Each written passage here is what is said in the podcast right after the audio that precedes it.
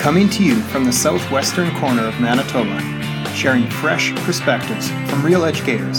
Tune in as teachers relate their stories of professional learning, classroom practice, and the challenges they've overcome to teach like a boss. Okay, so we are here for another PD committee podcast. And today we are here. I'm Julie Hole, a new member of the PD committee, and I get to interview Brad Hayward and Tara Pitts. And today we are going to talk about the MRLC. So I thought first we could maybe ask you guys about your roles with the MRLC. All right, um, I'm Tara Pitts, and I've been a presenter alongside Brad with the MRLC. It's actually the Numeracy Achievement Project that we're a part of, and it's all about um, increasing student achievement through the development of teachers.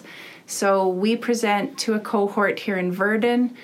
Uh, three divisions come, and then I also present to a cohort in Winnipeg with over 50 participants. And I've also presented a little bit at the Brandon University just to some fourth year teachers that are kind of exiting the program soon. Uh, my role has uh, varied over the course of the project. I've been involved since day one in the project as a numeracy coach, as a principal, as a support to the MRLC, and now as a presenter. So I kind of had wore a, a, have worn a number of hats uh, kind of jack of all trades, never a master of one. So I tend to just uh, ride the coattails of Tara. It's just way easier to do that. Perfect. And so, can we? I know you explained a little bit, but what MRLC is. Sure. Um, can we delve a little deeper into exactly what it yep. means? Because yep. as an early years teacher, I really have no experience with what this entails. Okay, so what the MRLC is, the Manitoba Rural Learning Consortium. So it's a group of women actually that have brought, they developed this group to bring resources to rural Manitoba and they have you know they bring in Faye Brownlie for literacy and all sorts of professional development. And what brad and i are a part of is called the numeracy achievement project. And uh, that's no longer a project actually because they were collecting data to see if this project works. They actually no longer want our data. This is proven so now it is called the numeracy achievement program. We've started in our division with grades six and nine in the program and Brad and I have been facilitating grade seven and eights, and in the upcoming year, it's going to go to the grade five area and the grade four area. So uh, the Numeracy Achievement Project uh, started, as, as, Tara said, it started as a research project based on the work out of Prince Edward Island uh, by a fantastic educator named Laura Brake. Now, how it got introduced to to Fort LaBosse in rural Manitoba was through a presentation to principals when um, our our divisions in, in rural Manitoba were looking for ways to increase their numeracy scores. Because as we all know, um, Manitoba has uh, unfortunately um, tested near the bottom in the PCAP and PISA scores. And so Prince Edward Island actually has made significant gains in their numeracy scores on those tests um, through this project. And so we were able, to, fortunate enough to have Laura Brake come uh, and present to us, and then has has been our leader for the last past number of years. I think six years, six years, Tara, five, something like that. That we've been part of the project, and uh, what is really exciting uh, now, as it's moved from a research project into a program um, is the is the scores that we're we're starting to achieve in our numeracy. It, it's it's off the charts in lots of ways. We are gaining multiple percentage points in in our uh, baseline testing, which is really exciting. So now we're at that stage of of maintaining and adding to this program uh, because we know it works. Awesome. And so, what do you think are the main areas that are are supporting all the growth? Like, what do you think? Is it teaching the new teachers? Is there a specific strategy that's supporting those, or um, the all around program? They can cut. Well, what what people do is they come into the program. It's two years of training plus another day in your third year. So you meet four days, and you are trained a lot. We it's grassroots, so we're building all of our assessments and understanding how to build assessments and put distractors in. We're learning how to look at our data, and basically the whole thing is integrating all these tools. So we follow a pacing guide throughout the whole year so that- we hit all curricular outcomes.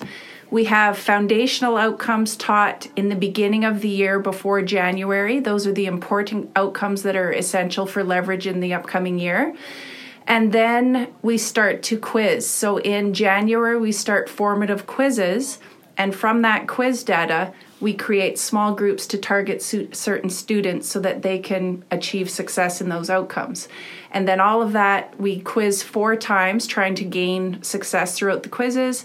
And then it goes to the baseline assessment in June. And that is an assessment that Manitoba writes that is basically every curricular outcome and it's made from a table of specifications and they've been collecting all that data. So as a teacher myself, I love to see my quiz data. It puts all my students into a planning instructional planner so that I can target my students on certain outcomes. And then I look at my um, data as well of, of the baseline, and I'm able to understand where I need to improve for next year or what seems to be common, you know, um, unfortunate areas that I'm not reaching so that I can try to get the kids at another in another year. So I'm going to talk from a bit of an administrative, put my administrative hat on, and watching how this program has changed teaching. Um, so, uh, and 2000 was the year I started down this numeracy journey that I've been on my career and have had some fantastic PD along the way. But one of the uh, points that was stressed early on in this journey was the idea of spiraling curriculum and I didn't have a clue what that meant. I, uh, to be honest with you, I remember hearing it at one of the first PD sessions I had, and I thought, "What does that mean?" I have no idea what that means. Um, traditionally, math is taught uh, unit by unit, and um, I've called it in the past. It's you know it's a one and done. So you would teach uh, a, how to do a line graph. You do it once, and you never do it again during the school year. Um, what it has done, this program has facilitated teachers the ability to move to more of a spiraling of their curriculum. So the other component that I really think is important is the found, uh, the identification of foundational outcomes. So taking the entire curriculum and looking at it and saying, okay, what is really important? And help me out, Terwood. There's a there, it's, it, there's eight of them in eight of, in foundation, and it ha- and they're decided by what's really important, what has lasting effect, and I'm missing something. But ultimately, what it means is that looking at all the uh, at your math curriculum, saying, okay, that's what I need to focus on, and to um, reference another colleague, Holly Forsyth, who and I have talked lots about this. I've always said, let's just do number, and we don't need to worry about the rest of the stuff. Well, we can't do that, but in essence, that's what we're trying to do. Is you're trying to focus on what's really important, and I like that part of the this project where they're front ending all of the high import or the important uh, curricular outcomes, and then reaching back and spiraling. So the quiz says, okay, those five kids didn't get it.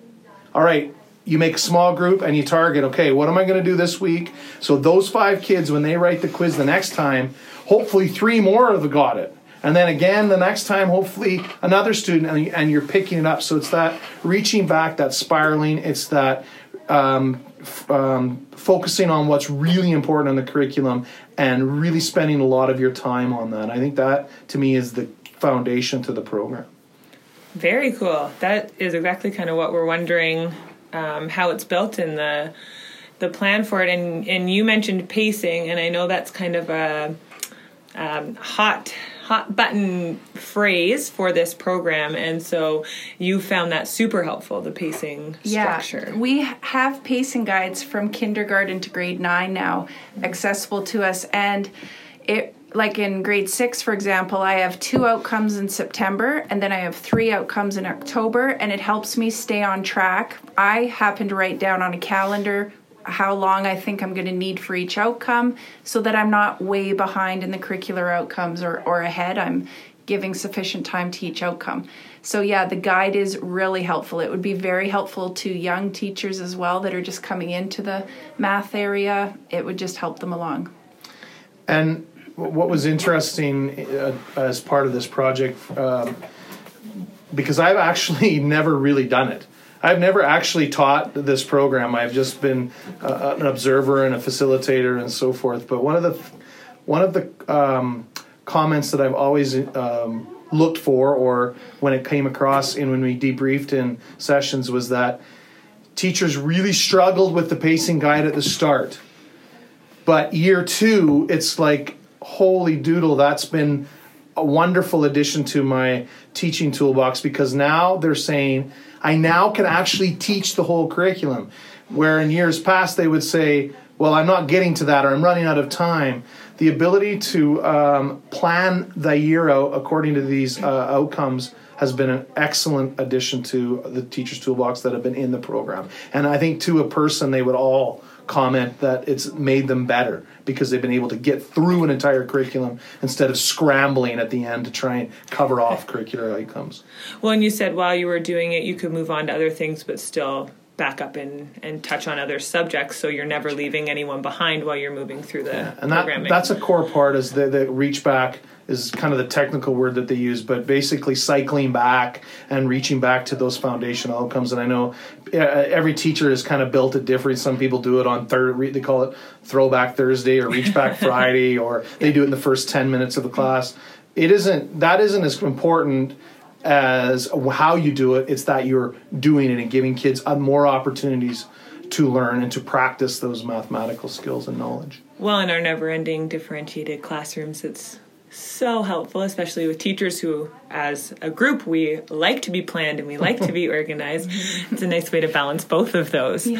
Unless you're uh, random like me and I just plan the lesson when I walk down walk down the hallway. Um, so then, when looking at this, you guys said that currently you've worked in grade seven and nine. You're looking at a bit of six and eight and now you're hoping to do grade five. Is that what you? Actually, all grade six to nines. Well, not all grades, but almost every teacher in our division, grade six to nine, has been in this program. Okay. So now it's going to the grade five area next year, and hopefully integrating some parts into grade four next year. Mm-hmm. So uh, our school division is because we signed on at the start of this, and we were one of the first divisions to take part in the MRLC project um, we've built up built up um, a number of teachers who have skill set and are familiar with the program. So now uh, we are we've at the last admin council meeting actually we started to talk about how do we what do we do go, going forward, and the plan will be that it'll be implemented in grade five next year. Uh, um, as an actual pro like an actual cohort mm-hmm. and a pilot in grade four with hopefully the idea of moving uh, grade four the following year. So we will have all of our from four to nine. We will have built up uh, a number of teachers who who are familiar and can use this project. This project, that's awesome. So then, uh, for teachers who aren't in those groups, who are in early years or senior years, how can we support kids who are going to be moving into these programs or coming out of these programs? Well, I'll speak to early years first because uh, I, I think we're going to start to see, as, well, as it comes into grade four, uh, it'll be a natural transition for a lot of our grade four teachers to be part of this project. Um, I think the idea of a pacing guide, um, introducing the pacing guides that are already available, I think will be important to, to early years teachers. I, I think also the concept of reach back and, and spiraling curriculum and helping them do that uh, grade fours will have a quiz component to their to their project. Um, I'm not familiar whether with the grade threes and grade two. I can't speak to that, but I really think the idea of the spiraling the curriculum is something that will really benefit uh, our early years teachers, and the pacing guides. I think those are two things uh, that can really help. But but I think the most important thing that early years teachers will need to do is to identify foundational outcomes. I think that is absolutely going to be critical going forward to uh, have any more su- have success. Is to say, all right, in grade three, what are the what are five of the foundational outcomes that are required in math? And I think we need to start there and identify those um, in the short term and then weave them into everything, right? Yeah. As well a lot of mentorship so brad and i facilitate so we have a lot of knowledge on the program or if there's other teachers within your building so now we need to kind of mentor and help each other through this and share the resources and share the knowledge so Mm-hmm. yeah It's a little trickier at high school, I would say, as you start to specialize. Um, but I think one of the things that they're they have been working on, I know they were working on when I was uh, in the numeracy coach too, is looking at just finding different ways to, to deliver curriculum and really um, looking at reaching back and saying, okay, we need to work on this. We're not we're not getting um, integers, so I need to spend go back and spend some time on integers in grade 10. I maybe need to not worry so much about trying to get through the entire curriculum and I need to say okay I need to spend a few days and we need to reach back and work on integers that con- that concept I think there's lots of application for some of the math classes uh, in the high school level Very cool. So, um, one of my last kind of questions or thoughts here was what are one or two easy takeaway tasks or things we can do here?